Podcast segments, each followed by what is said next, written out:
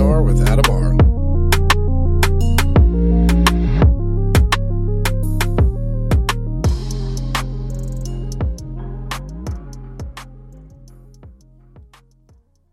Welcome to 3PNR. I'm your host, Adam Adamar, and joining me for this episode is Eric McCants, Investigative Sergeant of Narcotics and SWAT team member. Eric, how you doing, sir?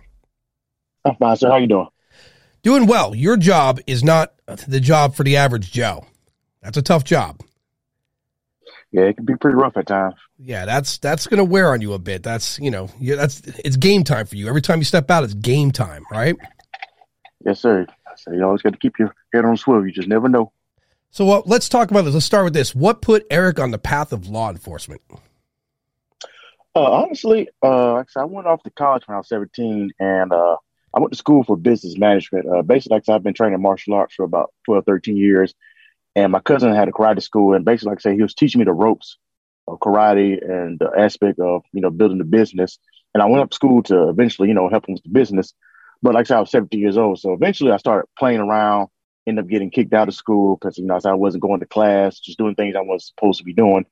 And then I started working at a store called Kroger. And then, like I say, my mother was on my back saying that, well, you need to get back in school. So I just happened to be working at Kroger. It was an officer there working special duty. He was telling another guy, you should join the police academy because you'll be a good job.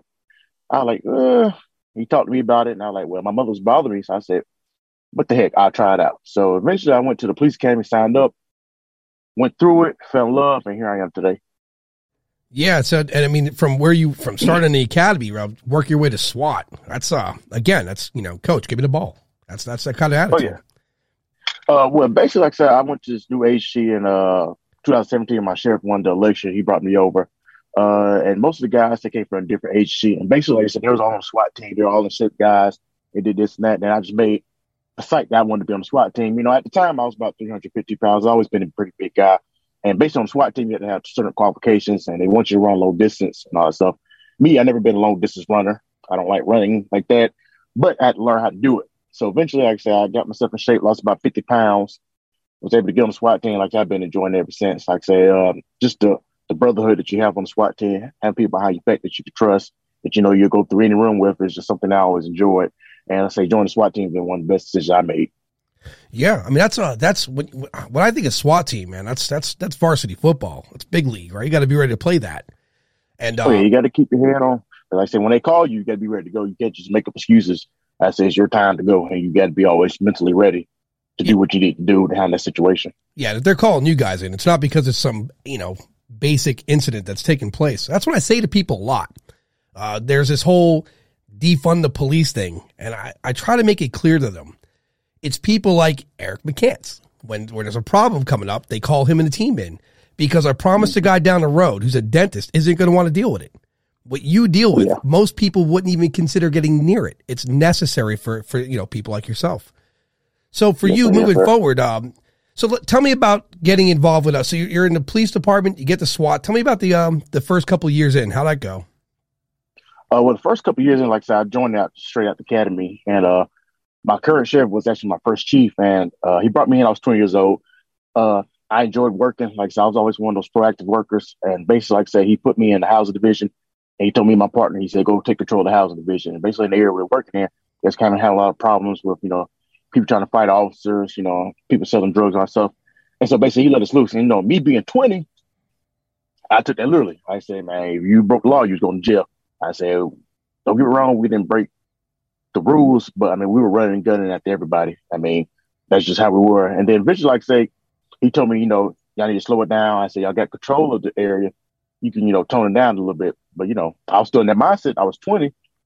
I like shit. I gotta go. I got. I got to give it to these people. I mean, you know, they got to go to jail. I mean, they commit crimes, and eventually, like I say, man, just with some other things, getting in trouble, uh, speeding as I do uh, sometimes, and just different things. Uh, eventually, had to part ways with me. And basically, what he told me was, like I say, he's always been one of my mentors. He said, "You're gonna be a good officer one day, but you need to grow up." And like I said, man, you know, my social life was kind of interfering with my work life, and things like that start running over. And he said basically, you know, it was just becoming a bad look. So we parted ways. And like I said, my first year and a half, that's basically what it was. Like first year I was running the gun, putting people in jail. And like I said, we did positive work. I said, we got the area of the control they wanted us to do, but it took me a minute to, you know, draw back. Like I, said, I was young. I said, you told me gave me a task, I'm gonna stick to it. And eventually, like, okay, man, you know, got to calm down right now. Hopefully, this will, you know, get you better. He said, okay, I'm gonna go ahead and let you resign. He said, give yourself a couple of years to grow up and mature, and then you come back. And that's basically how that happened with my first year and a half with law enforcement. That's a good mentor, right? Yes, sir. That's yes, a really sir. that's a good thing. Yeah, I mean, he, he recognized that you you weren't there maturity wise, and he said take some time, come back when you're ready, and you did, and you, and you're Yes, pro- and you're progressing through it. I mean, that's that's solid advice. Where most people like just tough it up and just try to do better. Like he recognized that. That's a very good thing. So yes, sir. Like I said, my sheriff's always been a positive influence in my life. Uh, like I say, he's he was actually my instructor in the academy, and he left halfway to become the chief of that police department. And then when he left, he called me. He like, okay, man, you know, you want to get a job? He put me on the job, and he like, okay, well, I see you got a little issues. You need to grow up a little bit. Then he told me to resign, and after that, went to another agency for a couple of years. Then he called me up. He like, hey, man, we got a position because he started working at the board of education, and he he already knew how I was. You know, I'm not a, not the biggest fan of working around kids because kids it takes a special person that has patience Yeah. to work with them. But he brought me over there. I worked with kids for about a year and a half, got that experience, learning that basically uh, officer discretion, that, you know, everybody doesn't deserve to go to jail, everybody doesn't deserve to be punished. Some people just got to be talked to. You got to handle them a certain way. And I worked there, there, uh, told me to go get my, you know, college degrees. He said, because you're going to need it. He said, it's not going to make you a better officer, but it's going to give you more tools in your bag. I did that, got my bachelor's and master's, and uh, here I am today. You know that that's needed more. Mentors like that are that's I can't express to you how big a deal that is. Just to hear that, that's impressive, and the fact that you did it, you raised up Yes, and did it. I mean, Yes, it's a it's a zero excuses scenario. I think that was. I mean, I think you got lucky. You had a great mentor, and your outcome's really good. You're working a job that most people can't handle. That's needed, might I add. Yeah, I think Mhm. there's there needs to be more mentorship like that out there. Yeah, like I said, my uh, my sheriff's been uh, he's Alfonso Williams. He works down here in Burke County, and like I said, man, he's always been one of those people that can get a good job. He's always been efficient at his job. I say he's not a nitpicker, but he likes things a certain way, but he knows how the jobs go. And even recently, like I say, before that he came to the agency, you know, people weren't too big on college education and law enforcement, but he's been pushing that hard. And right now we're like at 30% of our agency. He's trying to get more people to join. And like I say, he's always talking to anybody. He'll give you solid advice if you need something. And like I say, he's been very successful in his career. And like I said, I try to, you know, model my career kind of after hers, his. Uh, I said, if I need advice on certain things, I'll always go to, go to him and talk to him about certain things because I mean, he's been there and done that, and he's to always lead you in the right path, even that's not at his agency. If you know, some people, you know, they give you advice and they're to tell you to stay. He's one of the people. He said, if you can't grow here, I said you got to spread your wings. He always told me that. He said, man, you got your bachelor's degree and master's degree. He said, don't get locked down in a local agency that you already been at. He said, you know, try to go out, spread out, go to different agencies, see what else you can get going for yourself instead of being in the same agency, unless that's something you truly want to do. Huh. This, this, the more I hear about this guy, the more I'm impressed, man. I mean, that's you're a very fortunate individual. How that guy in your camp. That's a big Oh, deal. yes, sir. Yeah. So for all right, so let's talk about SWAT. What are some hmm. situations that you that what what were the more I don't know, let's say the scarier side of it, things that you were involved with. Well, honestly, like I said, man, I work in a rural county. It's about 835 square miles, but it's only about 20,000 people. And like I said, we might get activated maybe two or three times a year. But like I said, that's why our team is a part time team. Basically, like I said, we're on the call Right. or on duty when they need it. Um, and honestly, like I said, man, we had a couple situations where we go out there, it might be a standoff, but in most situations, people are just going to come out. Like I said, you might have to give them a couple hours or get their mind right, whatever. But like I said, we haven't had that instance where we had to full full throttle. And I mean, knock on wood that we don't have to do that. But basically, like I said, we're handling the SWAT for the surrounding counties because there are other small counties too with limited, you know, resources. So we handle that. But as far as handling those type of situations, we haven't had it down here in Burke County. I'm thankful for that. But our neighboring agency, Richmond County, which is like a bigger agency, they have about 250,000 people that live in the county. They have a lot more crime just because of more people. They have a little bit different call volume. And like I said, this SWAT team might get activated maybe once a month or, or every other month. And like I said, they have real deal situations that they have dealt with already. But they have to, you know, take people's lives or, you know, forcibly get somebody out of a house.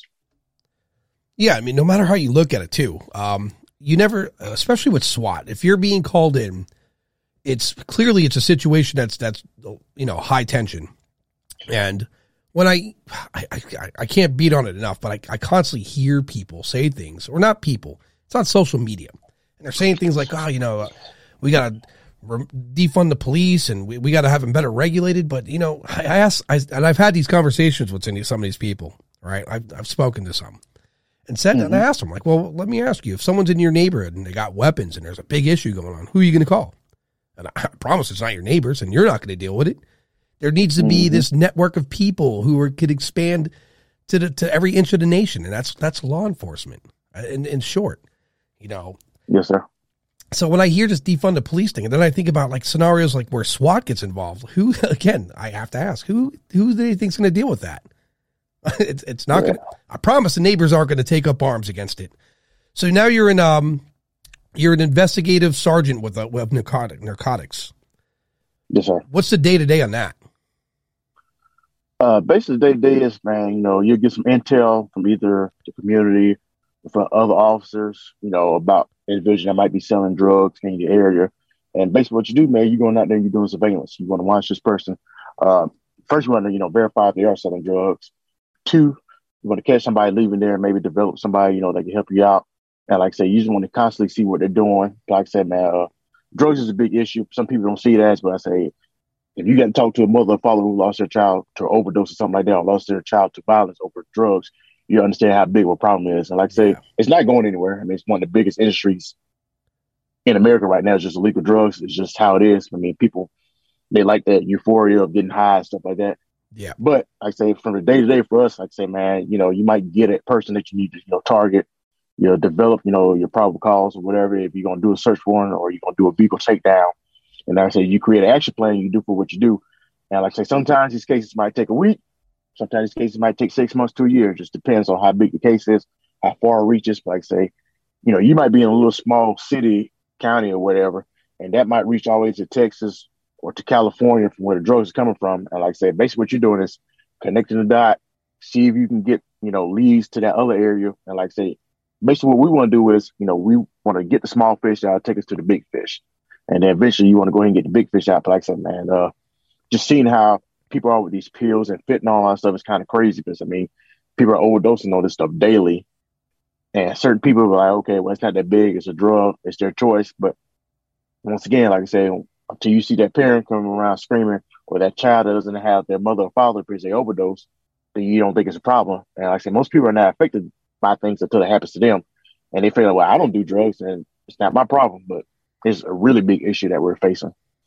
Yeah, especially the violence that comes from it too, right? Because you got to consider some people. There's two sides of that coin, right? There's a guy Oh, yeah, who's yeah. selling it, and he's gonna, you know, he's gonna obviously want his territory covered, and or people owe him money. And then the other side, you have the addict who's going to be desperate and do just about whatever it takes to get the next fix, whether it be rob someone, break in a house, or armed robbery. I mean, there's a list that goes with that, and you're at the center of it. It's a tough one. I mean, that's why I said when I first spoke to you, your job's tough, man. Like that. Yeah. That's not something most people wake up every day and say, "Look, man, I guess I'm going to deal with this today." I mean, you're you're, you're pushed for it. Yeah, uh, there's a lot of violence around just narcotic sales and all that. Uh, from what I like I said, man, just people trying to rip off other the competition, you know, take them out and all that. Um, a lot of times, you know, people might be selling drugs to another person. They think they're cool, and that person might be trying to rip them off. And like I said, you get the addicts who to feed their habit, they'll go break into people's cars, you know, steal things from people's houses and all that stuff. It's just a load of violence around it. And like some people, they don't see it, they don't think it's so. But like I said, you might just think it's might have been a simple shooting or simple murder that happened in your area. You think, well, okay, it's just nothing to it. But if you get to the backstory, well, this person might have been ripped off from a drug deal, or they felt like they were shorted or being disrespected, disrespected, or someone stepping on their property or their territory as far as selling drugs, and then the violence comes. So, man, it's it's like I say, the drug game is very crazy, and people just don't see it like that. They like I say a lot of people, if it doesn't affect them or they're not directly touched by it, they just don't understand how big and how deep it runs. Yeah, I mean, and you consider this, man. I mean, it's everywhere. You know, drugs are. There's this misconception that drug problems are uh, specifically for the inner cities. It's everywhere. My best, one of my best friends died of drugs. He overdosed uh, in 2001, a long time ago, and uh, Mm-hmm. he got hit the pills he got. He got through another friend whom he got from a, a, another person. At the, at the end of the story, these pills came from a source in some other part of Florida, which at, at the higher up. So it's people like you that have to get involved to help track down that bigger person and take them down, or else more people are going to be victims to this to this narcotic. It's a scary business. Yeah. Sir. And a lot of people think just when you live in a small city, a lot of things are on. I can guarantee you narcotics are either being sold there or they're coming through there. It's just how it is. I mean, people get hooked on narcotics from one or the other, or they just want the high, or they've been injured and they get hooked on it. But like I say, narcotics are everywhere. And people just got to get out the mindset, well, it's not happening here. You might not see it. And that's why I tell you, a lot of people, you know, you go to these different neighborhoods where there's no crime or whatever, and then you do a search warrant, you find these drugs. People might not see it, but you got to understand it's all the way around. You always got to be, you know, vigilant to it because you just never know what's going on. Yeah. I mean, you know, not to laugh at it, but these TV, sh- you ever watch these TV shows? Like I have, all right, an example. I like The Blacklist. I like it a lot. It's a good show. Um, mm-hmm. dialogue wise anyway. But there's these these parts where you see they have their uh their SRT or their their SWAT team, they got their gear on. And then there's the two main people with, you know, no no vest on, no helmet on, and they're, they're leading this team. And it makes me nuts. All right. And I bring this point up because I wonder how many people watch these shows like and think, oh well, you know, it's a cake job, and they don't realize the stress that's involved in it. I mean, for you, when you're on when you're on site, the tension and the buildup for it. So, what's it like for you uh, upon getting called in? Yeah, uh, like even for us when we do a narcotics search warrant, I mean, for one, definitely if you're over it, you got to be responsible for not only yourself, but the people on the team, the people that's around the area, and the offender. So, man, that, that's just a lot to take into account. Like I say, whatever's going to go wrong is going to happen. Like I said, that's just how it is. I say you always plan for things to go this way. You want everything to be smoothly, but I guarantee you, something's going to go out of place. It might not be big, but it's going to happen. But yeah, people watch TV and they get the misconception that you know you can solve a crime in in a, in a day or an hour like people do on TV. It doesn't work like that.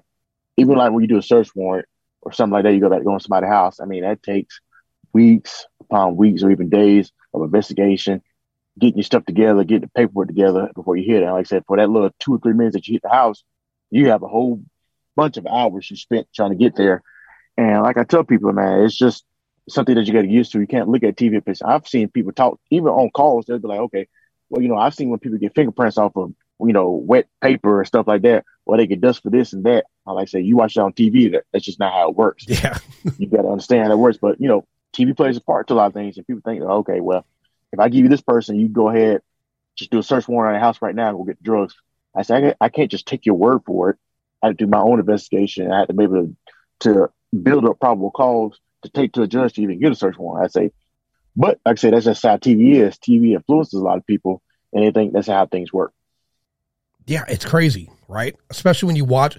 Uh, for me, it's hard for me to watch. Like again, even shows I like, I, I see parts. I'm like, come on, man. There's no way this this lady with no top on, no no no vest is, is leading a team into these places. So uh, it becomes a you know for people watching, it becomes like this thing. Like, well, I could do that. like, no, you can't. Mm-hmm. yeah. Oh yeah, I see it all the time, man. Like I say, I, I was a real big fan of Chicago PD and Law and Order for years. And like I say, I mean, once you get into law enforcement, man, you're like, yeah, that's not about to happen. I say that's just not even possible, feasible. But like I say, it's good TV. People watch it, and then some people take it to heart and believe that's just how things go. Yeah, sad. So for you, let's talk. Well, you, obviously, you I mean, you had a lot of martial arts in your background prior to, right? Yes, sir. Yes, I mean that, that's really helpful, especially in, a, in for what you do. What's um? Oh yeah, just what's one of the more I don't know. What's what's, what's more of the nerve wracking uh, incidents you were involved with, if you had to name one? Uh, I wouldn't even say it's nerve wracking. Uh, just basically about two three years ago, one of my lieutenants had you know arrested a guy for burglary, so he took him out to the office, and basically he was talking to the guy.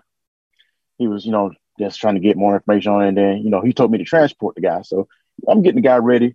And it was kind of my my fault anyway because they had the guy handcuffs in the front.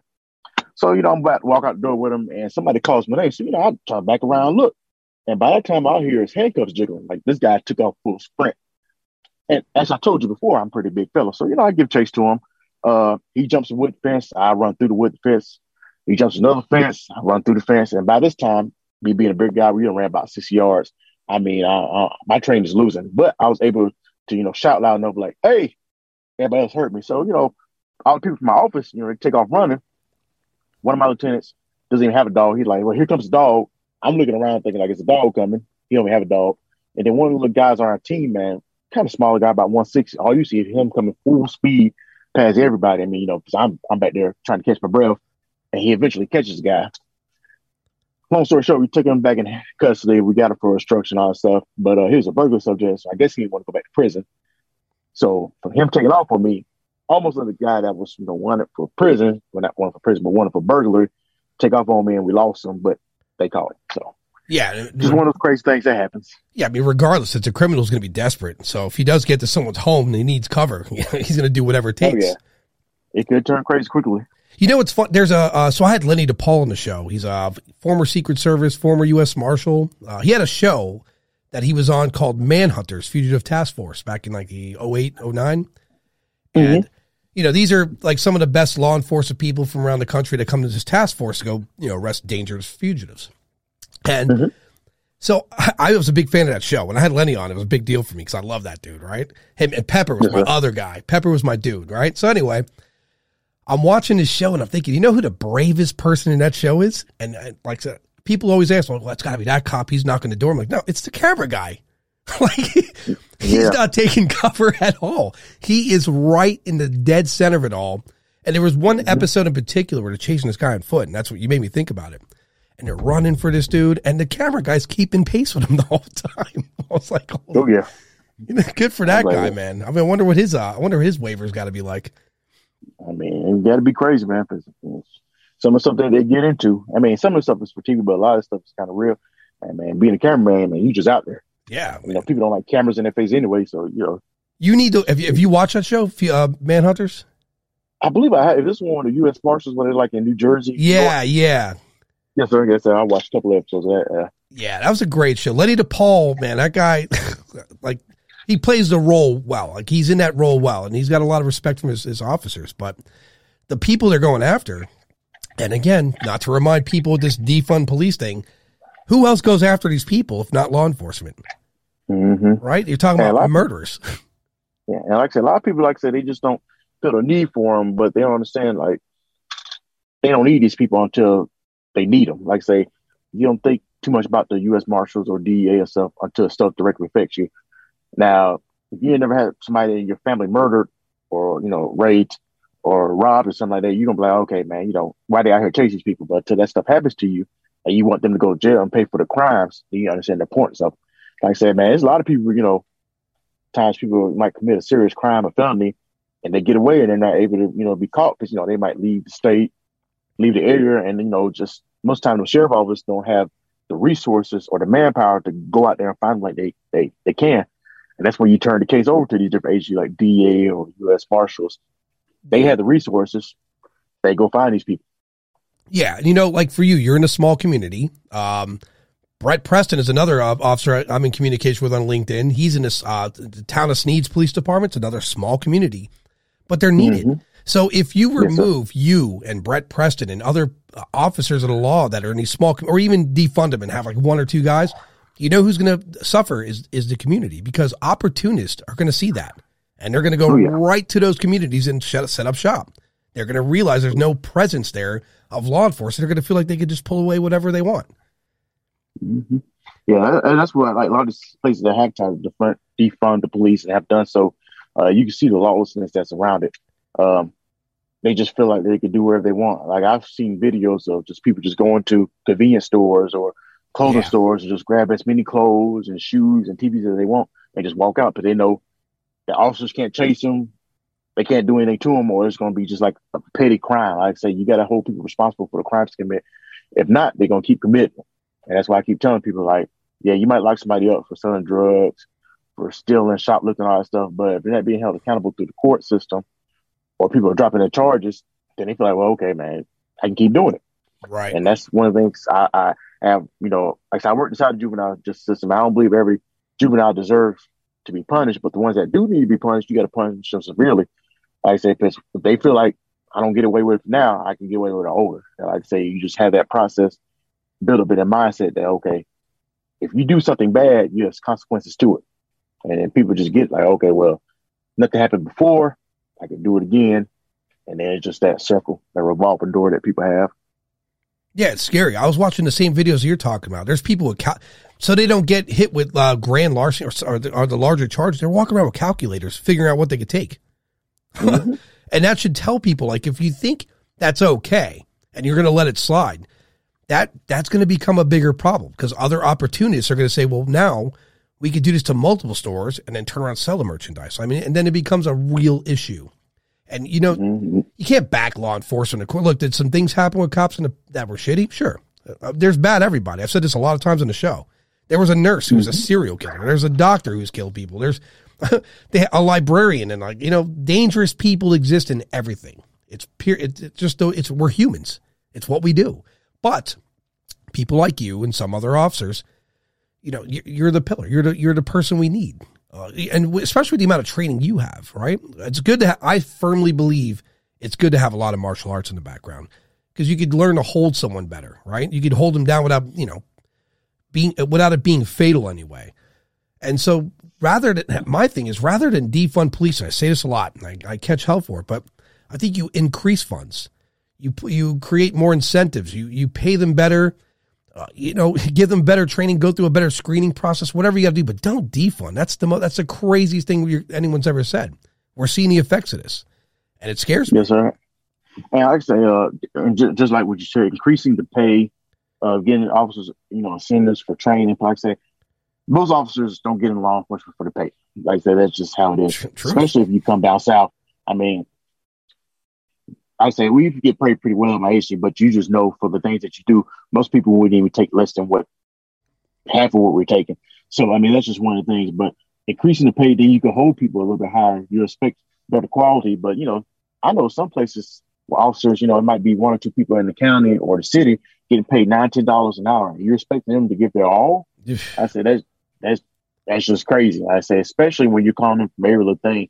That's what people don't understand. Like I say, most of the incidents that happen and yeah, officers sometimes act out of, you know, not the way they're not supposed to or do bad officers. But sometimes, well, most times we're called there. We don't just approach people. Like you call us to come deal with your child because you can't deal with it. We can't get them dressed for school. Like I say, people call us for different things like that. And these are things that officers should even have to deal with. Like you have a seven year old child that's acting up, crying. He won't do right, but you want us to come over there and try to intimidate them. And then when they get out of hand, then things go south and the parents get mad at us. Like I said, we're just here trying to do what you told us to do. Right. You know, and I say, and that's where the snowball effects.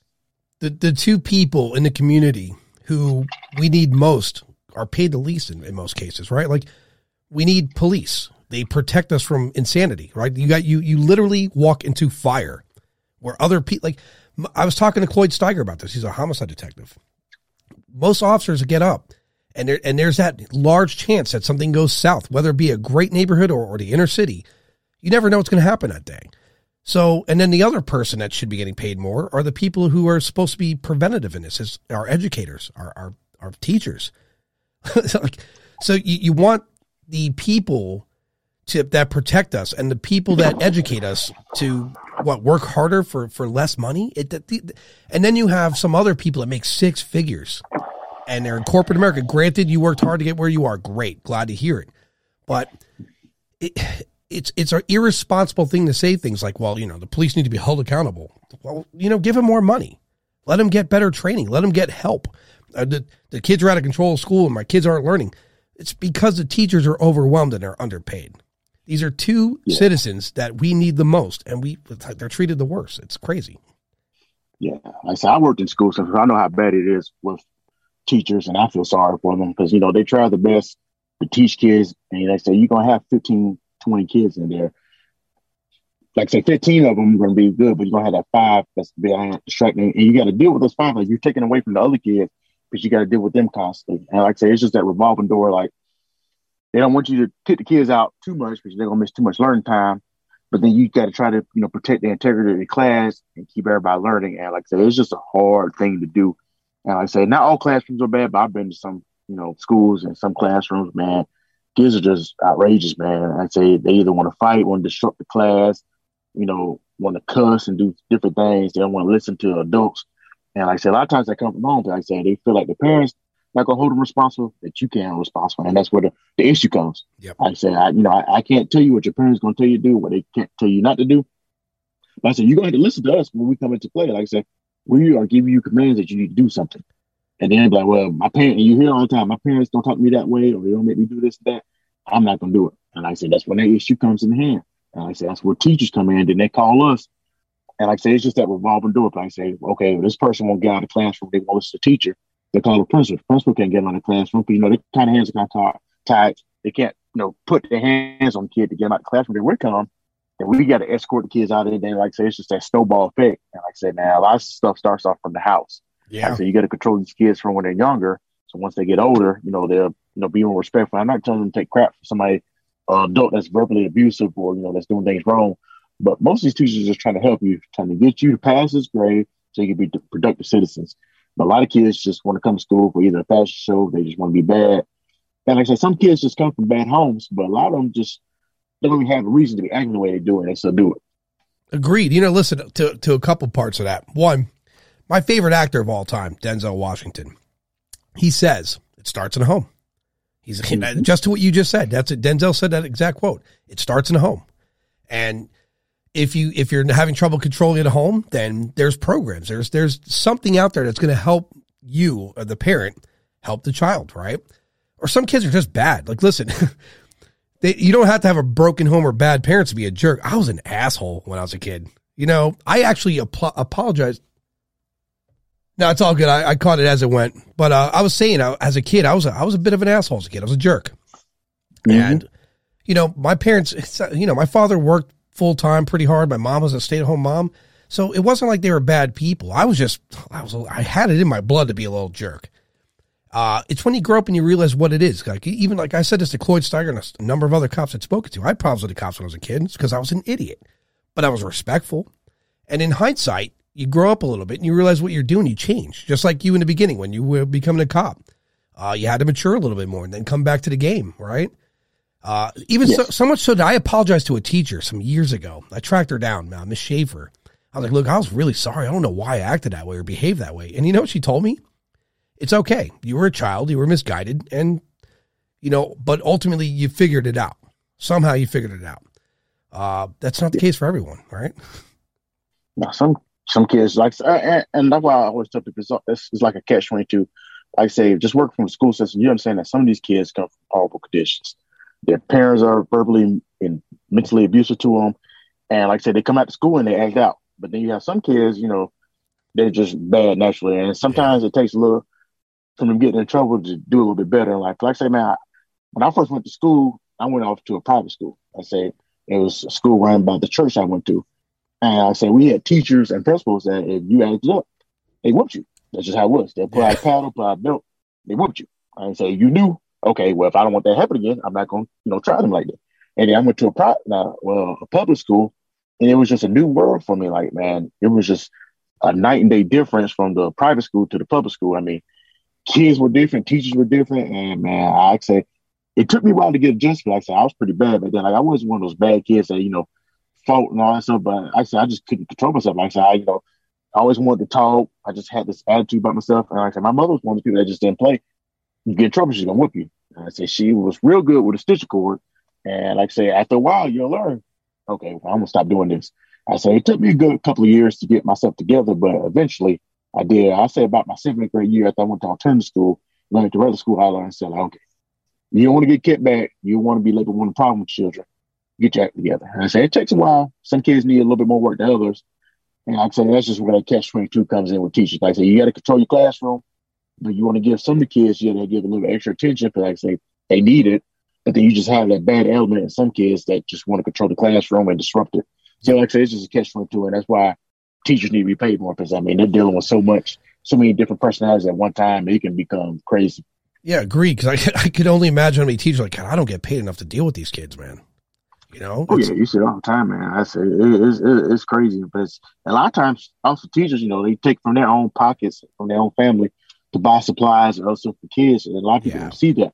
That's why I say, man, you just got to be keep your hands to them and you know increase their pay because man, we need them. You need somebody to teach your kids. You want them to be productive citizens, and you want the best people to teach them. Yeah, there. I knew a teacher like that when I was in grade school. I lived in Brooklyn. I had a teacher, uh, uh, Mrs. Kugumas, and she used to bring snacks for the kids on her own dime, right, as incentive to do things right. Uh, mm-hmm. She was my favorite teacher, by the way, not just because of the rewards and the snacks, but she she knew how to speak to you at your level So she had she acclimated to the to the student. That being said, um, it's tough because I can't imagine her getting paid very well in the public school system in Brooklyn, right? So she really cared to be a, she wanted to be a teacher, just like you. You want to be a cop, uh, and you're needed. And I, I can't express that enough. Like I try to picture a world where with no law enforcement. It's defunded, and you know the presence is less. I, I try to see what that world looks like, and I got to tell you, that's a grim sight. I know this because in my life, I grew up around the opportunists and the, and the, the jerks and the scumbags. I've seen them. I seen how they behave and how they think. And it's real fact that wherever they know that law enforcement is the least to be is where they're going to set up. And that can be yeah. said to anywhere. No one's safe. Without law enforcement, no one's safe. Opportunists will move to your neighborhood fast. And that's being seen on the other coast of the country right now. Uh, like you were saying, people are like stores are being robbed, calculated right? They're calculating how much to rob to keep it under a certain amount so they don't get a, a greater charge. It's insane. so, oh yeah, like I said, man, that's why I tell people, man. It's just there's so many crimes going on now that people just don't see or you know they're not affected by that. It's just crazy. Like I said, man, you know, like in Atlanta, uh, it's real big for people to steal cars, put a different VIN number on it, and just drive around. Damn. You'll never know it's a stolen car. Like I said, because it has a VIN number that matches the car. Things like that are happening around. You have people that put these, you know, scanners on gas and all that stuff. Identity theft, you know, took your credit card and you won't know until months down the road. And that's one of the hardest things to recover from if somebody steals your identity or gets one of your credit cards and you don't know about it. You got to fight that battle. I said, man, it's just crimes going. People are just doing things differently. Like I said, man, you know, it used to be like either they're to rob you, shoot you, do stuff like that. But man, people have become smart. It's become a business. And, you know, things like this is just, just out of control. Like I said, man, you might see the big bus all the time where officer might stop somebody and get a couple of pounds of marijuana, a couple of kilos of cocaine on stuff, and people think, well, okay, well, the war on drugs, I say that didn't put dent into most of those organizations. They don't even remember that. They're like, okay, they're talking to the gang. Like it's just crazy how crime is now. And I say, I think about it, man. You, you got to have almost a specialist in almost every sector of crime now, because you got to have somebody that's you know specialist in Facebook crimes. But you know, people getting scammed off Facebook. Yep, it's just how it is, man. You know, they'll get your whole identity off of Facebook, and then, like I said, they'll run your credit cards and different things like that. You yeah. go to a store and people rob you. So man, it's just pretty crazy. And those Facebook uh, con arts, they're good, man. Like, listen, I, I've had I've had messages on Facebook, and because you know your whole life is pretty much displayed there, so they know how to speak to you. They know what you like, and they mm-hmm. they tailor what it is that you want to hear to get, and I've had this happen uh, where a young, I'm not going to say lady, I don't know who it was, was mentioning about a pool cue that I really wanted to get because I, I shoot pool. And mm-hmm. it, and so it was a pretty nice cue for a really low price. And so me, I was like, wow, that's a really good deal. And then I had to stop and think, why, why would you sell that for almost $500 less than what it goes for? And then even more, why would you pick me? And that's what, you know, so it took that moment of that that moment for me to figure it out. I messaged the person I'm like, look, man, I'm not interested, and thank you. And then the next day, I went to go look who the person is, or like maybe report or whatever. Gone, the whole account mm-hmm. gone. So that's a prime example. And like you said, every time law enforcement comes with a good idea to prevent crime, criminals come with a brand new way to to make crime. They have think tanks, so it's oh yeah, yes, this is different. I mean, imagine again, imagine a world without law enforcement and these people. Like, there's some really intelligent criminals out there, and you know, you have to match them with really intelligent people in law enforcement. And you, and it, and it works its way up because, you know, cops on the beat that are starting out versus the guy at the top of the hill who's who's you know an intelligent investigator slash a detective. They they cut they have to work in conjunction together, right? They have to be in concert or else uh, it's not going to be easy to deal with criminals. Criminals, they their whole existence is to find ways to slip through, and so that's why I, I saw. I don't know if you saw this, but it's, it's about a year ago. I saw this lady on TV saying, "Oh, we just need to defund the police. This is out of control." I'm watching this woman rant, and all I can think in my head is like, "Well, what happens if they, you know, the criminals come to your neighborhood?" And it's the same answer every time. You know, for me, it's like you, you're in trouble. you're going to be in trouble.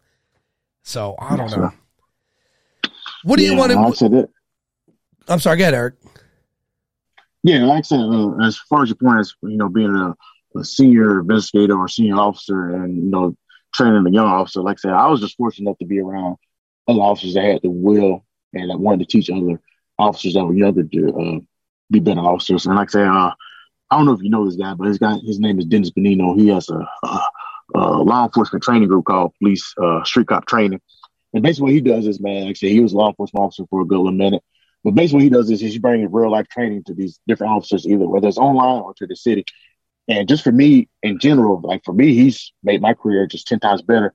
Like I say, you know, a lot of times, you know, officers don't maybe get the training that they need, you know, budgets, just different other reasons. But he's one of the people that have helped influence my career and helped me progress. Like I said, man, he teaches so many different things. And like I said, you just gotta have those type of people that have that willing heart to teach others because they want to see people succeed and what to do. And like I said, you want to see other officers succeed doesn't mean you want crime, you know, to be under control. I mean, you never stop it, but you need to have those people in place that are willing to take time to teach the younger officers to help them get up to par. So when they encounter these different things that they never encountered, they can handle it correctly. So, yeah. What was his name again? Uh, Dennis Benigno. He's actually on my LinkedIn, but uh, he has a company. I'll probably send you a link once we get finished talking called Street Cop Training. Uh, basically, like I said, he has like a group of over 100,000 officers that follow him. And basically, like I said, man, he, he's just been one of those people, man. He started off small off Facebook, and man, it's turned into a huge thing. Like I said, man, he has about 15, 20 instructors under him now that teach different specialties for law enforcement to help us become better at what we do. And I mean, like I said, man, I can't say enough about his company. Like I say, he puts on some of the best training that I know of as far as law enforcement. And that's why I try to tell each officer that I meet somebody different. Hey, either you're young, old, in between, look this guy up, look up his company, look at the videos because he has videos on Facebook that you can look at for free.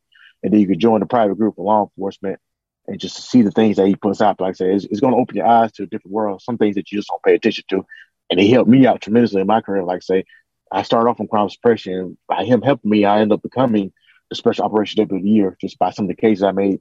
And I say, he took hours with me of just going through my traffic stop videos, working on me slowing down, talking to people, just trying to get a better grasp of being a better law enforcement officer. And that's why I think almost every officer I know should at least train, attend his training at least once.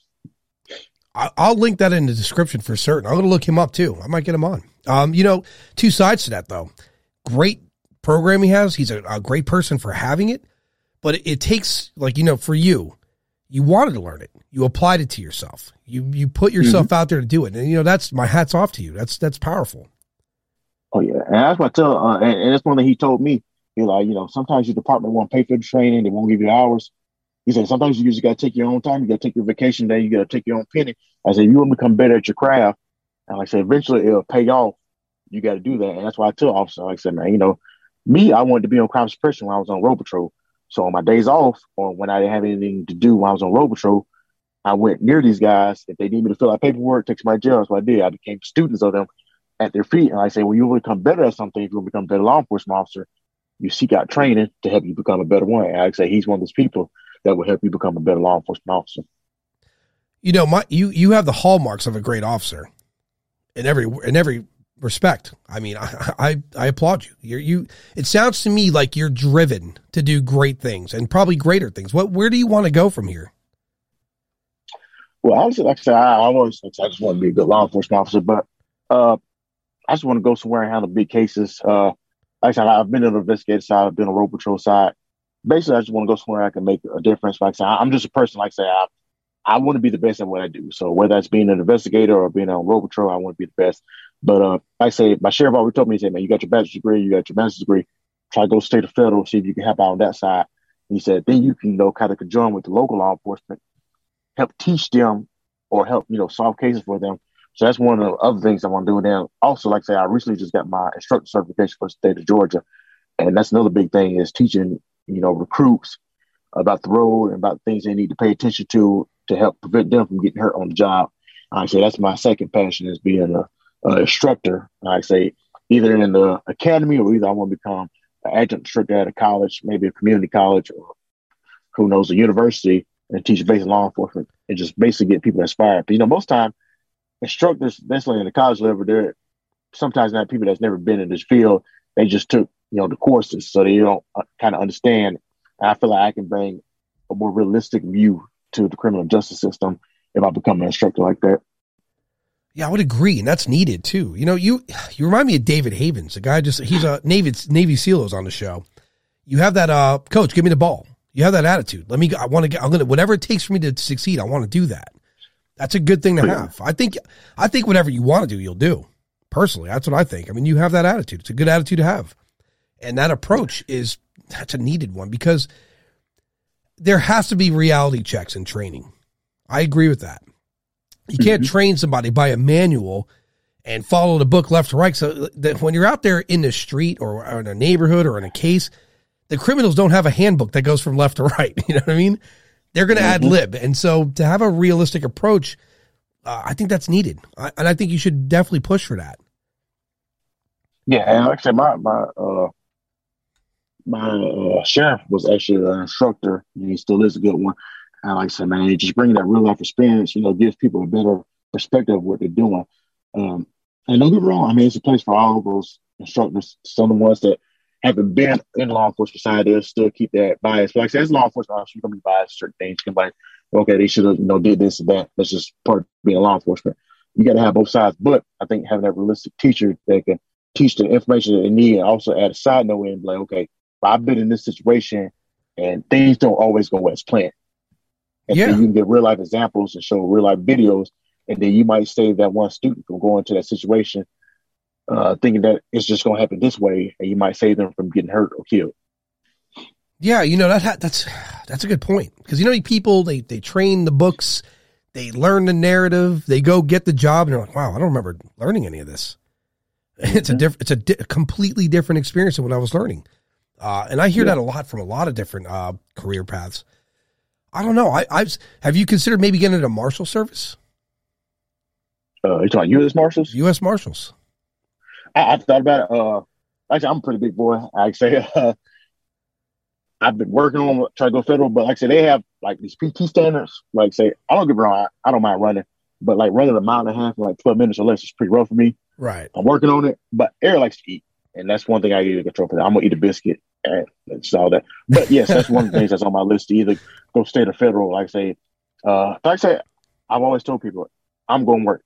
I've said I've always been like that. Like even when COVID was going on, and my supervisors and you know division commanders told me, "Okay, man, you need you know slow down. You know, COVID's going on. You want to get people sick. I'm going to work. That's just how I am. I can't sit still. I have this obsession. I'm not saying try to be the best, but I want to put good quality things out there, and that's always how I win. That's always how I feel like I succeeded. Like I said, uh, like I told you before, I went to instructor school and passed this time. Is my third time going. Like I said, I've been twice I say it's one of the hardest classes I've ever taken, but it's something I want to do. I was going to do it. I wanted to get on cross suppression and be one of the best people on there. That's what I did. I said I seeked outside training and I became the best. So that's just one of those things about it. I said I know what goals I want to be. I said I want to be the state or federal special agent. I'm working towards it. It might take me a little while, I'm gonna make sure I'm make it happen. No, I think it's gonna happen, man. You, I'm telling you now, you have that. Coach, give me the ball. You know, you have that. And I, when I hear that in people, everyone I've ever met in life before podcast, not, you know, not even related, anyone that has that attitude, they get what they want. They go where they want to go. You know, that's the only, the only thing preventing them is probably what, some weird circumstance and then usually themselves, right? They just, they yeah. take their foot off the gas. I, I, I don't get that from you, you know? So. Yeah, that's one thing I learned. Like I say, talking to one of the guys that I, I work with, man, he said, man, most time your biggest obstacle is going to be yourself. I say most time you're going to talk yourself out of something. You're going to get thinking about all the things that could happen instead of focusing on your goal. And a lot of times that's just what happens. Like I said, I was just doing it to myself. And I'm like, well, okay, I don't like running all stuff. Basically, give myself an excuse out instead of just saying, okay, I'm just going to make it happen. So a lot of times, like I said, it's just a middle thing. You end up talking yourself out of something, or either you try to put up obstacles, you know, just in case you don't make it, you have an excuse. I'd say it. No matter what you want to do, it's no excuse. You can make it happen. You just got to make sure you have your head on straight and you're willing to do what it needs to done, what needs to be done to make it happen. Agreed. You know, I mean, you lost 50 pounds. I know people are struggling with 10.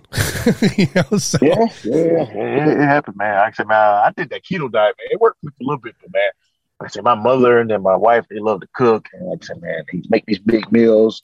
And I say the food be so good. And I said, when I eat, I'm not going to eat a small portion. That's just how I am. I, I'm going to make sure I'm good and full when I eat. And like I say, it just it's one of those things I got to learn to control myself. You know, I have a, a, guy that comes on the show frequently. His name's Alfie Crescentini's a chef. I've known him for years. And mm-hmm. he had a, a, heart, well, he had a heart attack and he had to change his diet and he dropped some significant weight. And so I, I speak to him about diets all the time. And you know, same for me is like I, I could do really well, but I have these cravings for things that I've had my like pizza is my weakness. And mm-hmm. it's it's not easy. And so for you to drop 50 pounds, man, my hat that's not look, that's not done with, you know, I'll try it out this week. That's discipline. and that's it, it, it, it, took about a year to do it. But I, like I told people, I said I've always been big into working out and lifting weights and training. Like I said, I, I was brought up around it from wrestling to football to karate and stuff. I've always been big on it. Like I'm really big into weightlifting and all stuff. But actually, I always tell myself, yeah, you could be this much better if you say discipline and do what you need to do. Like I say, man, you know, I'm getting back into powerlifting. And like I said, I have a good coach and all that stuff. But if I stay disciplined to everything, as far as my diet and everything else, I just know I can be a lot better than where I'm at. But some people can diet, some people can, you know, think about, okay, well, I'm not going to eat sugar, I'm not going to have any bread for a whole month. I said, I eat with most of the guys I eat with, they're big guys. I Actually, I see you eat the burger. I'm like, okay, man, I'm not gonna eat it. By the time I look at that salad, look at that burger, I'm like, okay, I'm back up there ordering me a burger. It's just all about self control. Yeah, I agree, man. And that's it's that's that's a big percentage of it, man. So I mean, it sounds like you surround yourself with good people, which is another good thing. Again, you had a great mentor, you know, sheriff's good. It's that's important because I think you're good at recognizing who you need around you, which is a really that's that's, that's another big thing for people. You know, I've had friends in my life that they, you know, they walk that path of like, you know, I kind of want to be a jerk or whatever. And even though I recognize they're still my friend, but at some point you have to recognize that you have to separate a little bit because you want to take that next step to do something greater. And uh, you've done that. I, you've done that. I, I fully believe whatever you want to do, you're going to do it. I believe it. Yes, I appreciate it. But yeah, like I said, uh, peer pressure is a bad thing. That's why I say you got to make sure you hang your hang around the right people. Uh, like I said, I, I grew up in martial arts, but uh, one of the guys that I trained with, uh, my sensei, Bobby Williams, his father was the Grand Master. His name was Hiram Williams. Uh, he passed away back in 2011. But anyway, man, he was in my life for about four or five years. But the lessons that he taught me, man, like I said, they stayed with me uh, my whole life. And like I said, he was Archbishop too. But if you ever seen the guy, he's about five seven, five eight, maybe five ten. But he's stocky guy but he had long dreads that came to his back. He had gray eyes, and he was just one of those people that when he walked the room, people just stopped what they're doing because they just wanted to hear what he had to say. He just had that thing about him. Yeah. But he always told me, he said, he said, I'm, I'm a brass person. I'm gonna say what needs to be said. He said, I'm not gonna hold back for anybody. I'm gonna tell you what you need to be, what needs to be done, and you need to do it. And he's be like that with us. And I say, you know, I look back at it now. He was teaching me and my cousin lessons. Basically, he have us out there. He had about eight cars. He have us wash all of them. He told us, he said, you do right by me, I'll do right by you. And he said, if you come out here basically and have do these cars, I'm not to do right by you. And like I said, you know, we weren't expecting money, but if we did the cars right the way he wanted to back him out, he'll reward us. He was like that all the time with food service. He said, if you treat me right, take care of me, I'm to take care of you. I've said, there's times we go to Applebee's, might get $40 combined with all of us. If the waiter was good, he's giving these people three, four hundred dollars, but he's always said, if you're blessed, be a blessing to others. And like I say, that's just how you live this life. But even as far as martial arts, he was old school. He told us, he said, man, all that new school stuff, you know, people talking about they can't do this, can't do that. We're not going to do that. He put us in the horse stance. He said, you stay there until I get tired. He's not even doing it. You're not going to get tired until he's tired. Like I said, man, he just trained us like that. And one of the biggest lessons he always told us, man, you know, and that's where I get my winning mindset from is if you don't win, you don't eat. He told us that. He said, if you don't win these matches, you're not going to eat. I like to eat. What we do, we're gonna go out there and win. that's just how I go about it. That's strong. Yeah. I mean it's and it's it's powerful incentive. You know, that's that's a mental incentive. You know who's who is really good at being a like really good at giving himself mental incentives? Michael Jordan. Did you ever watch that uh, Netflix documentary, The The Last Dance? Oh yeah, I watched it. Yeah. Man, that dude made up shit just so he'd fight harder. You know, I mean, mm-hmm. oh, yeah. If you looked it's, at him the wrong way, yeah, if you looked at him the wrong way, like he, there was one episode, and I didn't notice about him. He was sick. He had food, like food poisoning, and mm-hmm. he went somewhere mentally, and and just and and he got out there and won. So for me, when I watch that, I'm like, God, there's just no excuses. I, I can't I can't make excuses when I see shit like that. It's not about his fame, fortune, or his shoes. It's what he did in moments where it's needed. He dug deep, and that's where I mean, you dig deep I have to learn to dig deep like that, right? After watching that documentary, I, I said to myself, like, this guy went to his mind and created reasons to win. And just like you're, the, you know, the martial arts instructor, you know, if you don't, you don't win, you don't eat. And that's mm-hmm. that's strong because it gives you that motivation to do whatever you have to do. So I applaud yeah, that. It gives you that focus you need. That's why I try to tell people, man. I was saying earlier, I say it's all about mindset. Like I say, most people, I say they defeat themselves before they get defeated in, in a race or whatever they're doing in life. Like I say, they always say, it. I hear all the time people are applying for jobs they're applying for promotion. I'm gonna apply, but you know, I'm probably not gonna get it. You gotta get that stuff out your mindset. You see yourself making it, you see yourself beating out everybody else, you make it happen. And I said that's just one of the things that you got to keep on. Like I said, man, it's gonna be a constant battle. I said it happens all the time. And like I said, my partner, uh, Cedric Woods, he put me on this this movie and this book called The, the Secret. And oh, I said, yeah. that, it, it's it, it's helped me tremendously. And like I said, I got to watch it every couple of weeks just to keep my mind together. Because like you had to keep your mind's just like any other most. You had to keep you know exercising to keep it going. So focusing on the positive has helped me out tremendously. But I say I'm I'm not one of those people that's always been a negative nasty. I'm not to focus on negatives, but sometimes I can doubt myself. And I say when you start doubting yourself, you leave that the opportunity for it to come in. And a lot of times you're to you know manifest it. So that's why I tell people, you know, look at these different motivation videos of people that's been through these problems. They had keen focus on what they want to do. They didn't want to live in poverty their whole life. They didn't want to work at McDonald's their whole life. They focused on what they needed to do and they made it happen. Yeah. Yeah, I mean, I, I, like motivational stuff too. I'm big into that. Like, you know, again, I, I said, talked about him earlier. Denzel Washington, one of my favorite actors all time, all time. Mm-hmm. And I, I watched this maybe a couple of years ago during COVID anyway, and I didn't realize he made like speeches publicly. I listened to one of his speeches, and I emerged from that with a with a new train of thought. I'm like, wow, this this again, it's another person expressing like if you really want to do it, you got to go do it. You can't sit mm-hmm. around wondering. You can't, and if you cast doubt, what happens there is that that doubt lingers in your mind, and it, it where the energy moving forward is great will be reduced because you have that little bit of doubt lingering. So I agree with all of that. And you surrounded yourself with pretty good people in your life, man. Uh, again, not to not to uh, blow the horn again, but I think you're going to do whatever you want to do. Personally, I, I, I imagine I'm going to watch it happen. I'm going to stay in contact with you. Yes, sir. I appreciate it. Yeah, like I said, man, you just got to have people that's going to motivate you, and you motivate them. Uh, I said, uh, as far as the motivation videos that he's talking about, man, I said, man, uh, I was looking on YouTube just for motivation stuff, and I found a guy named Les Brown uh, man, his motivation videos, you know, they just keep you on your toes, man. He talks about you got to stay hungry. And like I said, that's one of the things about it. Like, man, you want something to happen, you got to stay hungry for it to happen. And when you're hungry for something, you don't keep working until you make it happen. Like I said, you're hungry. And like I said, man, that's just one of those things, man. You got to keep that positive mindset so you can keep going forward. You hear that from a lot of boxers too, that they they lose the hunger to win, right? They become complacent, and uh, that's mm-hmm. that's usually the beginning of a decline. So yeah, I agree with that too. That's what complacency kills. I agree. Well, Eric, we hit it. Um, we're going to do this again. Uh, I'm glad you came on. I'm glad I had you, uh, you gave me your time. I really appreciate it.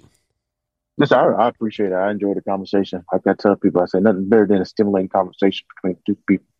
Agreed. And I, I, you know, and that's what a podcast is—a good conversation people get to eavesdrop on. Right. So. yes, sir. Pretty much. Yes, sir. All right. Well, I'm going to say uh, good day to whoever's listening. I'm going to talk to Eric in post, and uh, Eric, say goodbye to everyone.